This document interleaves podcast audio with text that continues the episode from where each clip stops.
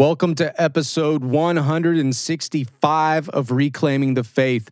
Today, my wife and I get into our first Thessalonians series. We're going to be looking at verses 1 through 4 of First Thessalonians chapter 1. I'm really pumped about it. I think you're going to really enjoy this episode.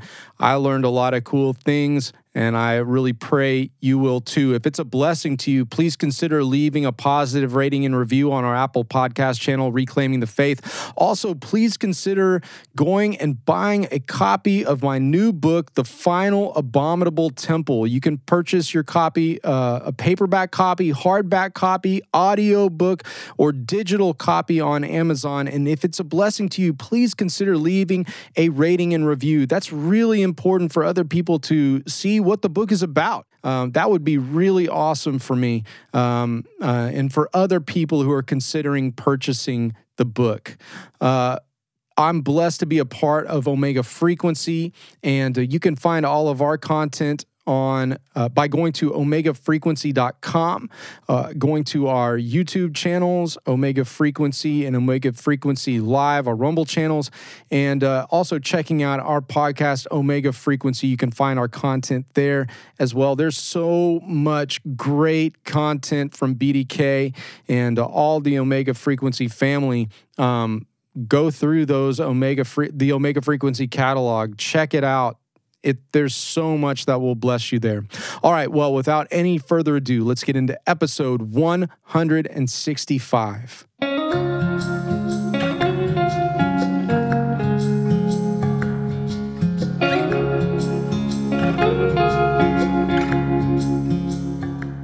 All right, first official episode talking about First Thessalonians. That's right. Yeah, how are you doing, Steph? I'm doing well. How are you? All right. You've been doing well in uh, school? I, I we're doing great. Yeah. Yeah. We're good. Fantastic. Yeah. How about you? Yeah. It's a pretty smooth year. Good. Yeah. Praise God. Anything people could be praying for you about? Um, pray for me as I'm working on a certification. That's an extra kind of thing. It's a little time consuming, so you could pray for that. Nice. Yeah. Yeah. But all right. So today we're going to be getting into First Thessalonians chapter 1 verses 1 through 5. Kind of do a little bit of a quick recap from fo- for folks uh, about last week we built a foundation from Acts chapter 17. Y'all remember Paul and Silas and Timothy, they came over from Philippi after Paul and Silas got a pretty severe beating for casting a demon out of a slave girl, and um, we talked about how Philippi was a Roman colony and Thessalonica was not a Roman colony, but it was the capital city of Macedonia. So there were a lot of uh, patriots there in Thessalonica, and uh, Paul and Silas and Timothy go into the synagogue there at Thessalonica, at Thessalonica and for three Sabbaths, they uh, reason with the people of the synagogue, proving from the scriptures that the Messiah had to both suffer and rise from the dead. And at, at the end of that time, we are told that uh, some of the Jews there were persuaded along with a large number of Gentiles, particularly um, many of the uh, uh, prominent Greek women. Um, and um, then a lot of the Jews got jealous, right? They got jealous and um, they rounded up some unsavory fellows from the marketplace that started um, some false. Uh, you know, some some fake news about Paul and Silas and Timothy, and so then they say, and uh, Jason has taken them into his house. So they go into Jason's house. They try to find Paul and Silas and Timothy. They don't. So they drag Jason and some of the other guys up, um, up in front of one of the city um, magistrates or whatever. And after paying a fine, basically, they let the people go. Then Paul and Silas hustle out of there and go to Berea. And um, the people in Berea in the synagogue are much more welcoming, not just to Paul and Silas, but to the message as well. And a large number of the Jews in the synagogue of Berea uh, received the message. So that's kind of a two minute summary of what we talked about last time. So, with that said, um, let's read, if you don't mind, Steph, um, verses one through five. Then we'll do a little bit of the who, when, why, and then get into the verses. What translation are you reading from, by the way? Uh, NASB. All right. Very good. All right. So, Paul and Silvanus and Timothy to the church of the Thessalonians in God the Father and the Lord Jesus Christ, grace to you and peace. We give thanks to God always for you, for all of you, making mention of you in our prayers, constantly bearing in mind your work of faith and labor of love and steadfastness of hope in our Lord Jesus Christ in the presence of our God and Father, knowing, brethren, beloved by God, his choice of you. For our gospel did not come to you only in word, but also in power and in the Holy Spirit and with full conviction, just as you know what kind of men we've proved to be among you for your sake. All right.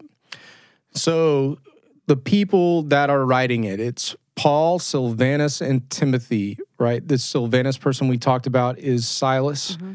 Went a little bit, not a deep dive, but we talked a lot about him. Yeah. Uh, when are they writing it? Sometime between AD 49 to 52. Why are they writing it? Well, we talked about how Paul was viewed as a traitor to Caesar and the state by the Romans. So he does a little bit of uh, uh, clarifying work on that, how they are proving to be like quality people as you just kind of read. You know what kind of people we prove to be among mm-hmm. you. These are not rabble rousers, as we talked Such about. A weird word. Such a grandpa word, right? Yeah. Yeah, they are not like that, though. They're not mm-hmm. trying to be terrible citizens. They do claim there is a different king. That's yeah. true. But they're not trying to, like, uh, just turn literally, like, uh, start a rebellion or a mm-hmm. revolution in, in the worldly sense of the terms. Right. Yeah.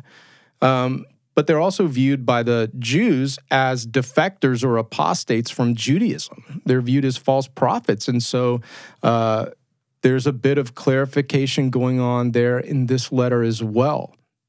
And um, also, just like Paul and Silas and Jason and some of the others encountered some persecution the Thessalonians have been encountering some persecution as well. And we know that from uh, different uh, passages in the letter where Paul uh, reminds them how he told them when he was with them that they were going to be persecuted, both him and they. Mm-hmm. There's a call to toward holiness and a call to sexual purity. He clears up some confusion over the state of their deceased relatives, particularly as it pertains to the return of Jesus. So there's a question that's going to come up in chapter four. Now we're going to see what about the, our dead relatives when Jesus comes back? What's going to happen to them? Mm-hmm. And then there's some other instructions for maintaining church health. So, with that said, let's get into the particulars, unless you had something you want to I I did notice like it he doesn't start with Paul an apostle. Um is that because like the Thessalonians didn't have any question of his uh, like apostleship or whatever or is that I mean it seems like a lot of times he establishes that credential but he doesn't here.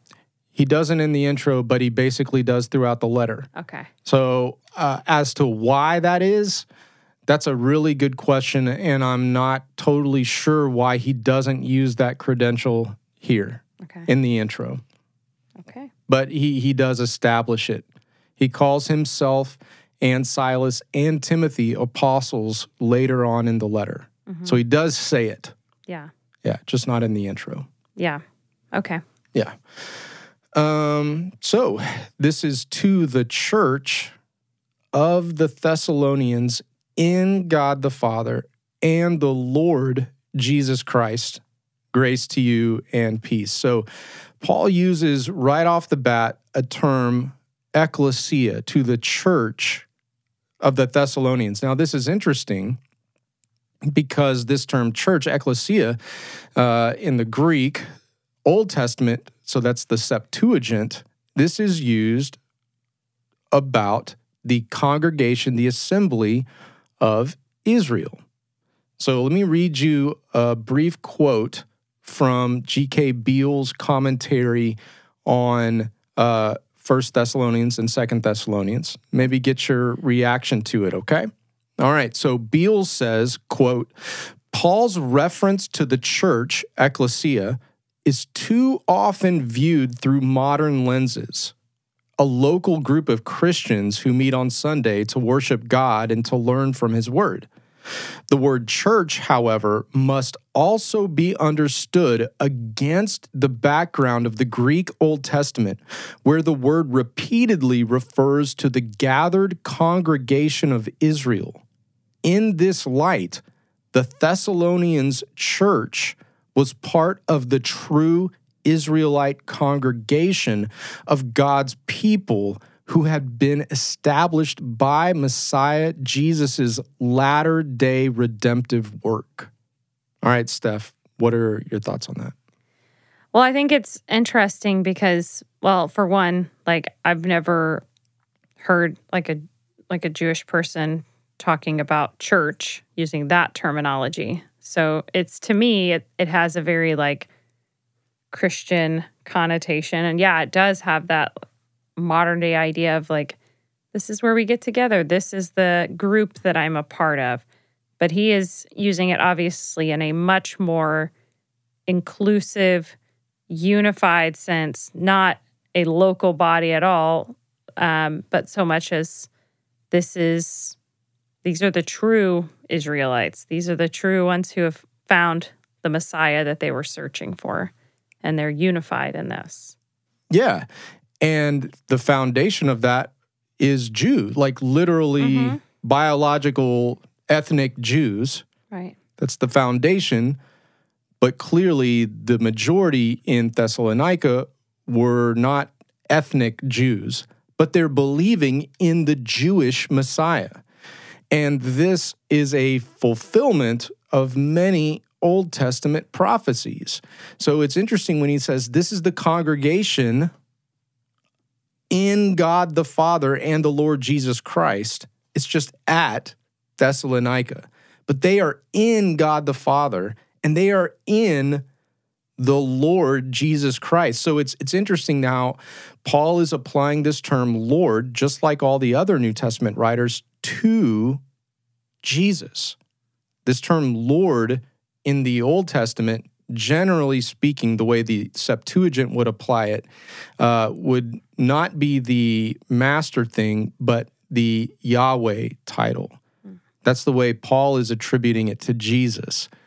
Jesus is Yahweh. Now, when you bring that into many Old Testament prophecies, such as Zechariah 2, it's really interesting because in Zechariah chapter 2, verse 10, you have this um, this prophecy about what's going to happen when the temple is rebuilt.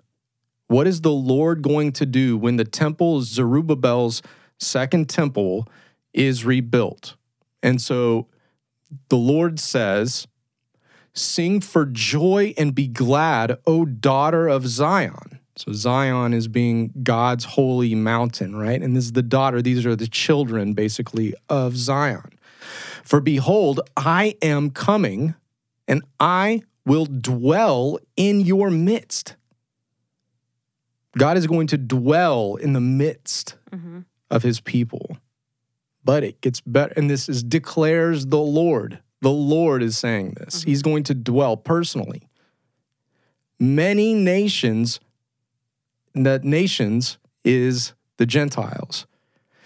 Many nations will join themselves to the Lord in that day and will become my people. Then I will dwell, then I will dwell in your midst, and you will know that the Lord of hosts has sent me to you. Now, the one speaking is the Lord. And the Lord is saying, when all these nations dwell in the midst of the people of Zion and they're becoming the Lord's people, then you will know that the Lord sent the Lord to you. That sounds crazy. So basically, Yeah. the proof in Zechariah 2 that the Lord himself has come is that all these Gentiles are becoming part of the family of God. Mm. And God is dwelling in their midst. That's the proof to the Jews of Zerubbabel's day. That will be the proof that God himself has come. It's good. Yeah. Yeah. So Paul is basically applying this stuff and saying, guys, they you guys are in. You are in the Father. You are in the Lord Jesus Christ. Yeah. It's powerful language. Mm-hmm. It doesn't say the church of God the Father, the church of Jesus Christ. It do, Paul does use that language in other letters. He says the church of the Thessalon- Thessalonians in God the Father. Yeah. It's very important. It's different in like all of Paul's other letters, basically. Yeah. He communicates a lot with few little phrases. But he's I I mean this is not necessarily related, but I think he's he's trying to communicate a lot in these sentences and it's so interesting. I don't and I don't know how to uh read Greek obviously. I don't I don't know much about that, but the sentences are so complex. Like there's so many different like clauses and everything and it's just like he's he's with each one he's like giving a deeper layer of their identity, I guess. Yeah, yeah. Now, what about this last days comment? Right. Well, to many people in in Zerubbabel's time, in the time of Zechariah, they were expecting this to happen with him. But there's so many aspects of the prophecies of Zechariah that if you're reading this, you're like, hold on a second, this this can't be fulfilled by Zerubbabel or Joshua. Like what what is this stuff? There's like all this weirdness. And definitely if you're living after that time, you're especially during the time that Malachi writes, when there's so much corruption, you're like, hold on, I thought God was dwell- dwelling in our midst and Jerusalem has become the city of truth. What, what's all this? God has turned their blessing into curses. Like, what, ha- what is happening now? Clearly, this has not been fulfilled. So it's got to be there's there's this final day coming when God really does dwell in our midst. Well, well, Joel 2 talks about the last days. In the last days, God's going to do this incredible work. Peter picks that up in the on the day of Pentecost in Acts chapter 2. And he quotes it when mm-hmm. people are hearing the apostles speaking in their own language, you know, people from other countries are hearing the apostles proclaim God's word in their language. And this is what Peter says as he's quoting Joel 2. He says, And it shall be in the last days, God says that I will pour forth my spirit on all mankind, on all flesh. It's not just Jews, on all flesh. And your sons and your daughters will prophesy, your young men will see visions, your old men shall dream dreams. Even on my bond slaves, both men and women, in those days, I will in those days pour forth my spirit, and they will prophecy. God prophesy. Mm-hmm. God's doing it in the last days. In the last days. Okay. Peter says those are now. No. Yeah. What about Micah 4? Micah 4 1.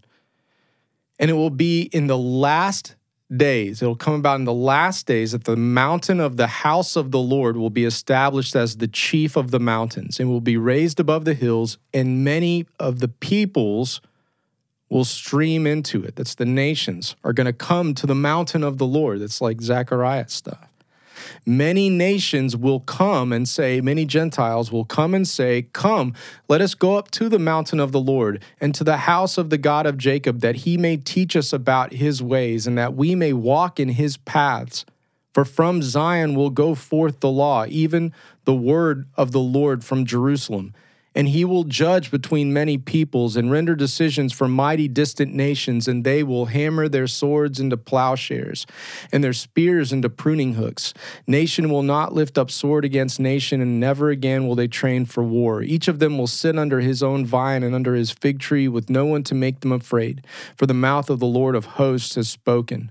Though all the peoples walk each in the name of his God, as for us, we will walk in the name of the Lord our God forever and ever.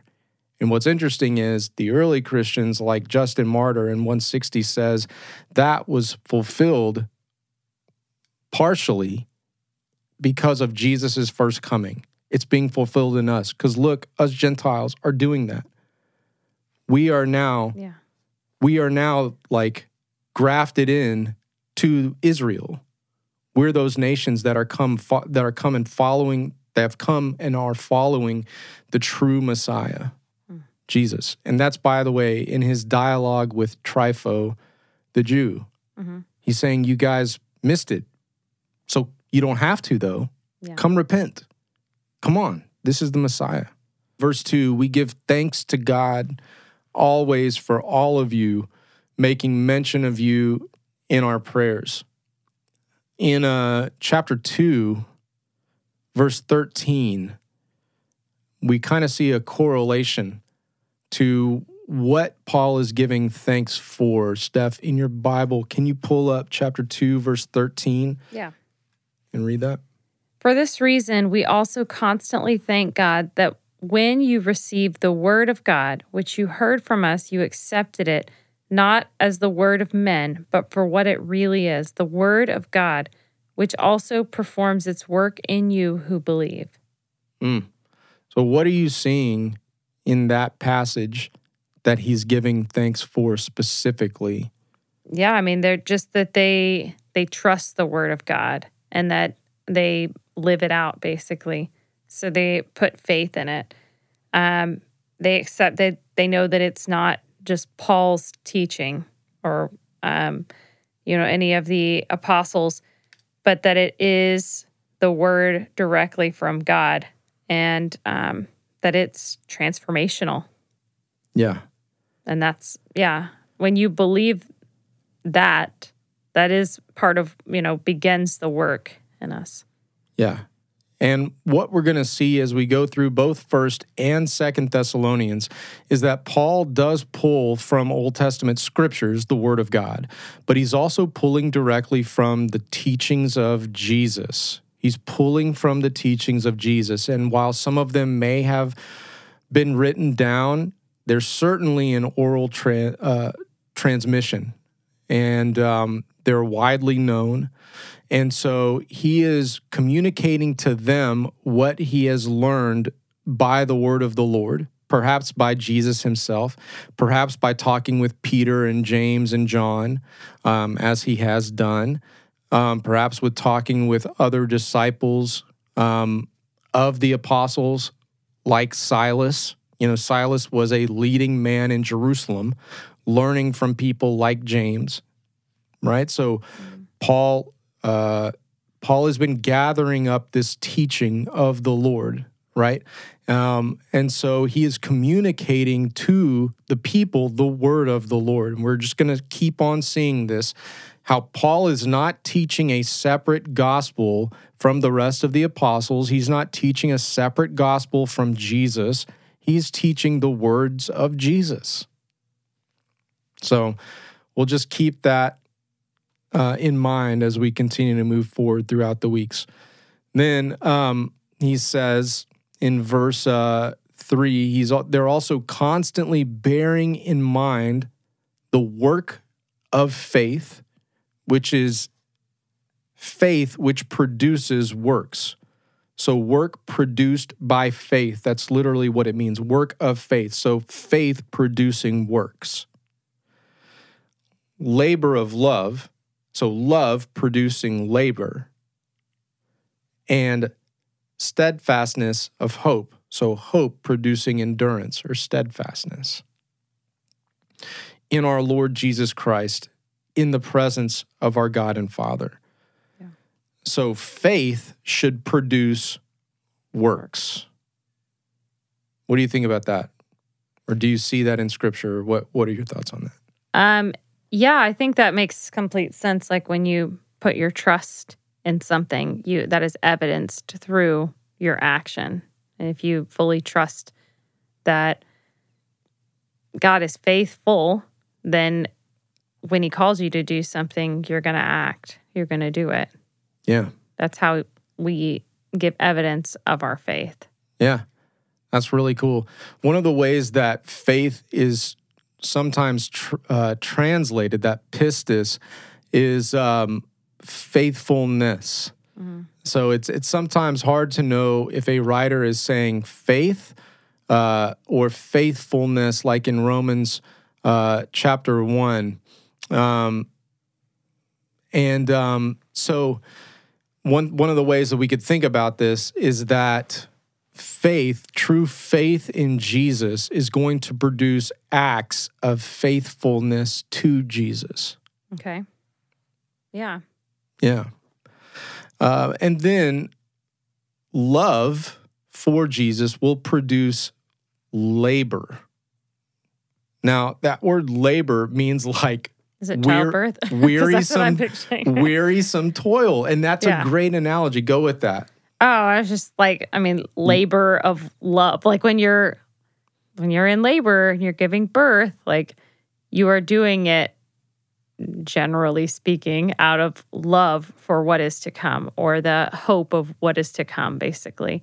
So that a woman will endure that in order to um yeah, to care for this person that they love.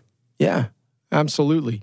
And so Paul has a love for Jesus and he has a love for the people that he's trying to help bring into the faith, you know, bring into this life and care for and nurture. So like in verse uh, chapter 2 verse 9, he also uh, uses that word labor there.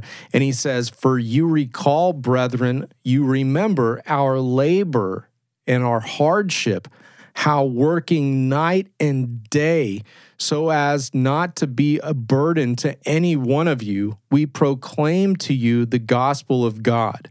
So this guy is like literally working day and night and also preaching, mm. you know, while he's doing this stuff. So he doesn't want to be a, a financial burden on them.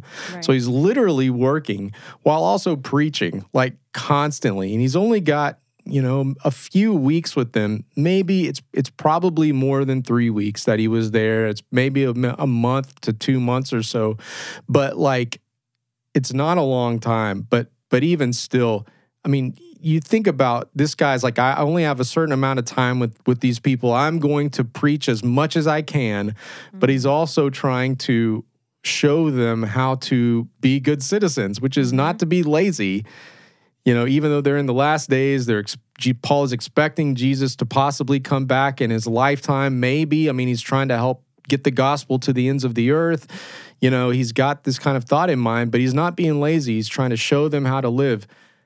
Gosh, can you imagine being there with Paul? Because you know the dude is preaching all night Mm-hmm. places. You remember like what happens later on in Acts when he's Yeah. literally preaching all night. the window. Don't sit near the windows when Yeah. Paul is preaching because you're going to see people yawning and closing their eyes. You don't want to be around fans. You know, of course, they didn't have electricity back then, but you don't want air blowing in your be eyes. it could be the, you know, handheld fans. yeah, yeah, right. You know, so uh, anyway, but this guy is constantly working, and it, and and it is not like easy labor. This is wearisome toil Mhm. that love produces, and then finally hope in our Lord Jesus Christ in the presence of our God and Father produces steadfastness. So hope, Peter says in 1 Peter chapter 1, I think it's verse 13, says to fix your hope completely on the grace that will be brought to you at the revelation of our Lord Jesus Christ. So he's talking about Jesus returning. So Paul is saying here, like, you have a hope that Jesus really has ascended to the right hand of God the Father. So you're really putting your hope in that. So he has fulfilled his work. Like everything he promised is true. He's there and he's coming back. And mm-hmm. because you have that hope, you're going to you're going to endure what you have to endure as well because just like he just like he stayed faithful through it and then was exalted, you know, in, in in a way, you will too if you if you endure as well. Like Paul says, if we endure with him, we will reign with him. Is steadfastness? I mean, you use the word endure Mm. as a kind of um, synonym. Is it? It kind of makes me almost think of like a stubbornness. Is that is that a, another kind of way to look at it? I don't think there's anything wrong with that. Like Yeah. in in the best sense of stubbornness, Yeah. kind of like Ezekiel. certainty. Yeah. Yeah. Okay. A certainty that causes you to hang on no matter what. Yeah. Well, that's good. Yeah. Yeah, I, I don't know. I guess I the, the image that's like that comes to mind is like kind of like a parent child relationship. If you're a good parent who loves your child and you are consistent with your child and they know that they can trust you, when you're 10 minutes late picking them up, they don't freak out because they know that you don't you don't forget about them. You're coming back for them. So um yeah, that's kind of what comes to mind this steadfastness of hope. Like I'm not I'm not giving up on this. I'm not freaking out about this. I know that my parent loves me and they, you know, they care about me. Yeah. That's good. Now, Paul uses that word labor one more time in uh, chapter 3, verses 4 through 5. So, Stephanie, would you mind reading uh, 1 Thessalonians chapter 3, verses 4 through 5, because it's going to serve as an interesting segue for the next verse. All right. Um, for indeed, when we were with you, we kept telling you in advance that we were going to suffer affliction. And so it came to pass, and as you know, for this reason, when I could endure it no longer, I also sent to find out about your faith, for fear that the tempter might have tempted you, and our labor would have been in vain. Now, that's a really interesting passage there. So, Paul's saying, guys, remember, I told you in advance that we were going to suffer and y'all were going to suffer, and it happened. And so, you know, I was waiting to find out word about you because I knew suffering was coming for you. And I was worried that our labor in you, our labor for you guys, would be in vain. Now, that word vain there, in vain, kenos, means worthless, amounting to zero. Basically, we went there for nothing. He spent all that time with them. And after leaving, he was worried that Satan, Yeah. he talks about Satan in particular, and now he's mm-hmm. calling Satan the tempter. So in this letter, that Satan would have tempted them through either um, f- through many ways. One of them being like threats of persecution or promises of security to defect, and then his work in them would have been in vain. Now, that's really interesting because if we go back to chapter one and we look at verse four, he's been praising God. He's been praising God because of their steadfastness, because of their hope, because of their faith, because of their work, because of their love. Verse 4 knowing, brethren, beloved by God, knowing his choice of you. So, Paul, that they've been elected. Yeah. He knows that they're they've been chosen by God Mm. because of all these things that happened while he was there, that he he's witnessed in them. And yet, after being away from them for a while and knowing the suffering that was coming their way and knowing the temptations that were coming their way, he was worried that all of that work and that, that true stuff that was going on in them would have been worthless. That's interesting. Mm-hmm. Do you have any thoughts on that? I mean, it it almost seems like it contradicts, you know, itself. Like it, it almost seems like he's or he's contradicting himself. Like he's like, I'm so certain of your your standing with God, but then, yeah, some I believe that Satan could come along and pull you away. It's So. it seems like that. Yeah, Un- unless you think it's possible for elect people to move from a place of believer yeah, to unbeliever. yeah, If you think it's possible for a person to reject their salvation once truly, genuinely being saved, because mm-hmm. Paul genuinely believes that they were chosen by God. He believes Yeah. genuinely that as a whole, the church genuinely is chosen by God. Mm-hmm. And he has works that prove that to him. And yet he was genuinely fearful that the church as a whole could have apostatized. Mm. So you used the phrase like they rejected God or something along those lines. Not that they did. No, but no, but they- is they could have. right. But it it kind of in chapter 3 is talking about the tempter tempting them. Mm. So are you are those are those interchangeable? Is it is there rejection if you know, we're saying potentially obviously that's not what happened, but the potential rejection is that the same thing as Satan tempting and you know, because that kind of almost sounds like somebody taking you out of God's hand. No, no, but I think often, I mean, there's going to be a temptation there, Yeah. Right? Just like Satan came to Jesus in the wilderness, Mhm. right? It wouldn't be Satan himself pulling Jesus. Let's just hypothetically speaking, okay? Okay. Satan could not ever pull Jesus away from the Father, but he could tempt Jesus Mm. to apostatize. That's literally what he was doing. He was tempting Jesus. Yeah. But Jesus rejected that. He refused to fall into temptation. He resisted the devil.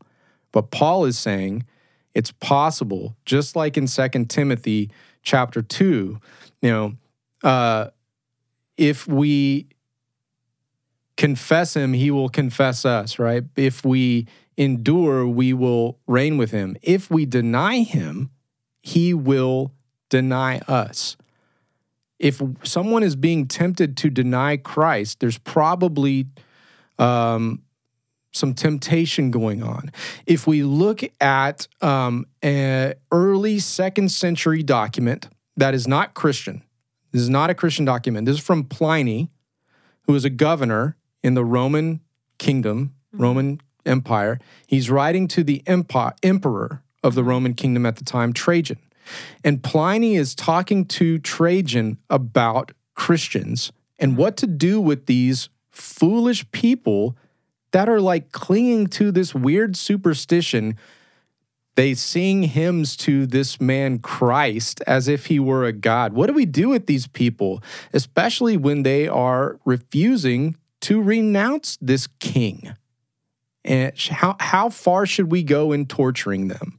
He's like, I tortured two slave girls who are called deaconesses, and all I find out is that they just cling to this vain superstition, you know? So he's like torturing these. Like, do I should I kill them? How far should I go? Right.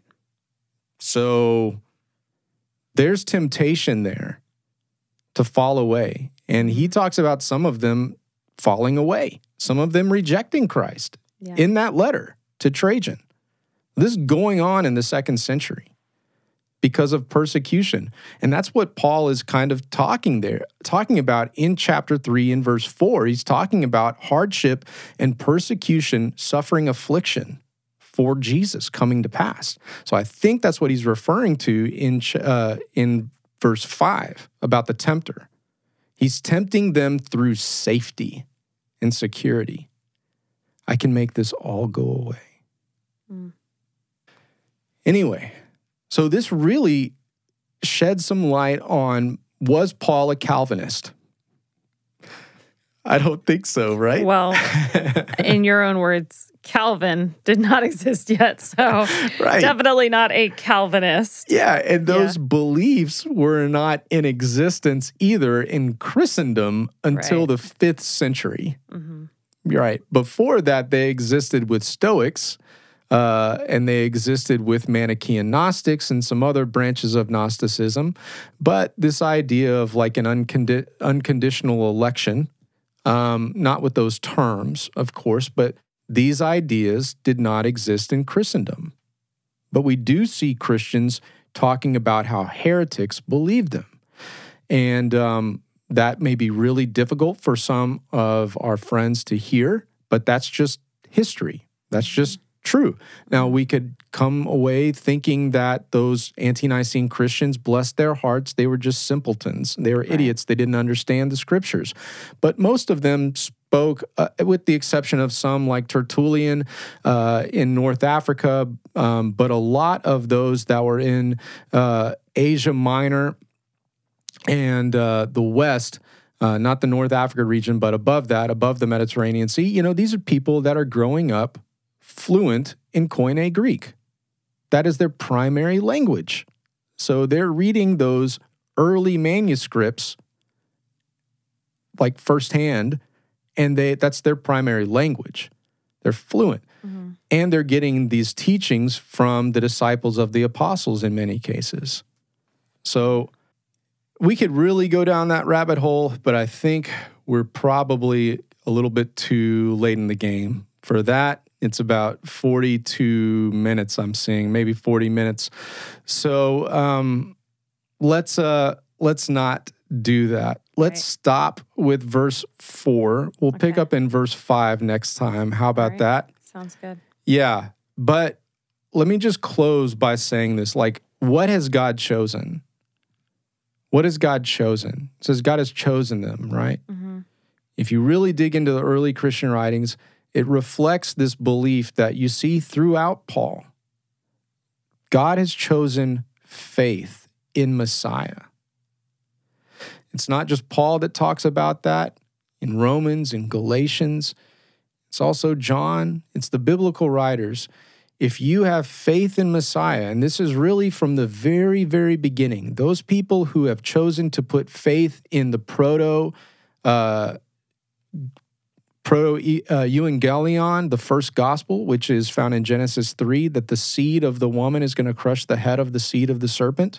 You know, so people like Seth believing in that promise, people like Noah believing in that promise. Then you get to Abraham believing that. If you have faith in that, you're going to be good. You're you're going to be saved. God has chosen faith even back then. And then God comes to Abraham in Genesis 12 and he talks about I'm going to bless you, make you the father of many nations. And he comes to him the word of the Lord takes Abraham by the hand outside in Genesis 15 shows him the stars of the sky. See them, count them if you can. I'm going to make your children like those stars in the sky. And then he makes a covenant with them in Genesis 17. And then he uh, eventually has a son, and it's uh, with Sarah, you know, and they have Isaac. And then Genesis 22, um, go take your son up on that mountain that I will show you and sacrifice your son. No, don't do it. Just testing you. Now I know the angel of the Lord says that you have not withheld your son from me, right? Your, your only son that you love. But on the mountain of the Lord, it will be provided, right? God will provide. If you're believing in God providing, if you through Abraham's descendant, like Isaac believed, like Jacob believed, and then it came through Judah and it continued to go through, and then it came through David and his seed. If you're believing in that promised seed through Abraham, you're going to be saved. And guess what? That promised seed came. Even though the world was made by, by him, the world did not recognize him, right? John chapter 1, verse 11, he came to his own. The word of God, the word of the Lord from Genesis 15 that took Abraham by the hand, the word of the Lord came into the world, like Zechariah 2 talked about. I'm going to come in and, and dwell among my people. Well, he did. He came to his own, but those who were his own did not receive him. But to as many as received him, to them he gave the right to become the children of God, even to those who believed in his name. Those who are born not of blood, nor the will of the flesh, nor the will of man, but born of God. God has chosen faith in Jesus. That's what God has elected. And it's by God's grace that He gives you the right to become children of God. Just because God has chosen faith doesn't mean you earn it.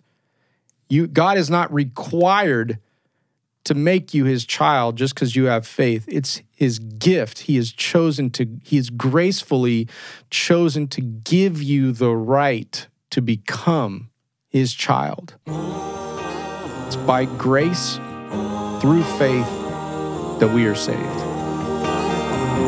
Just trust me, you'll see. Hold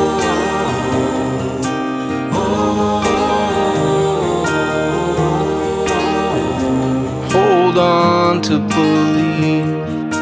He came to me and told me my seed would be the way that he'd bring hope to the world.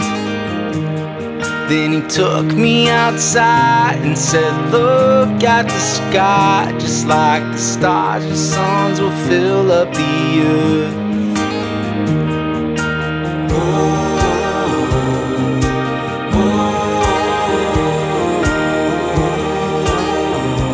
Just trust me, you'll see.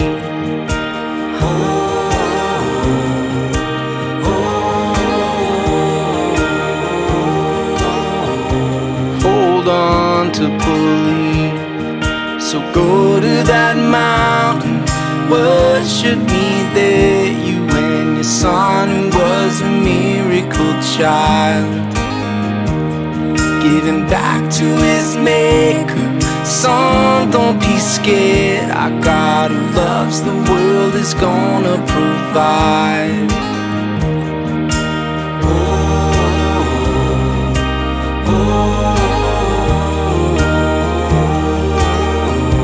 Just trust me, you'll see.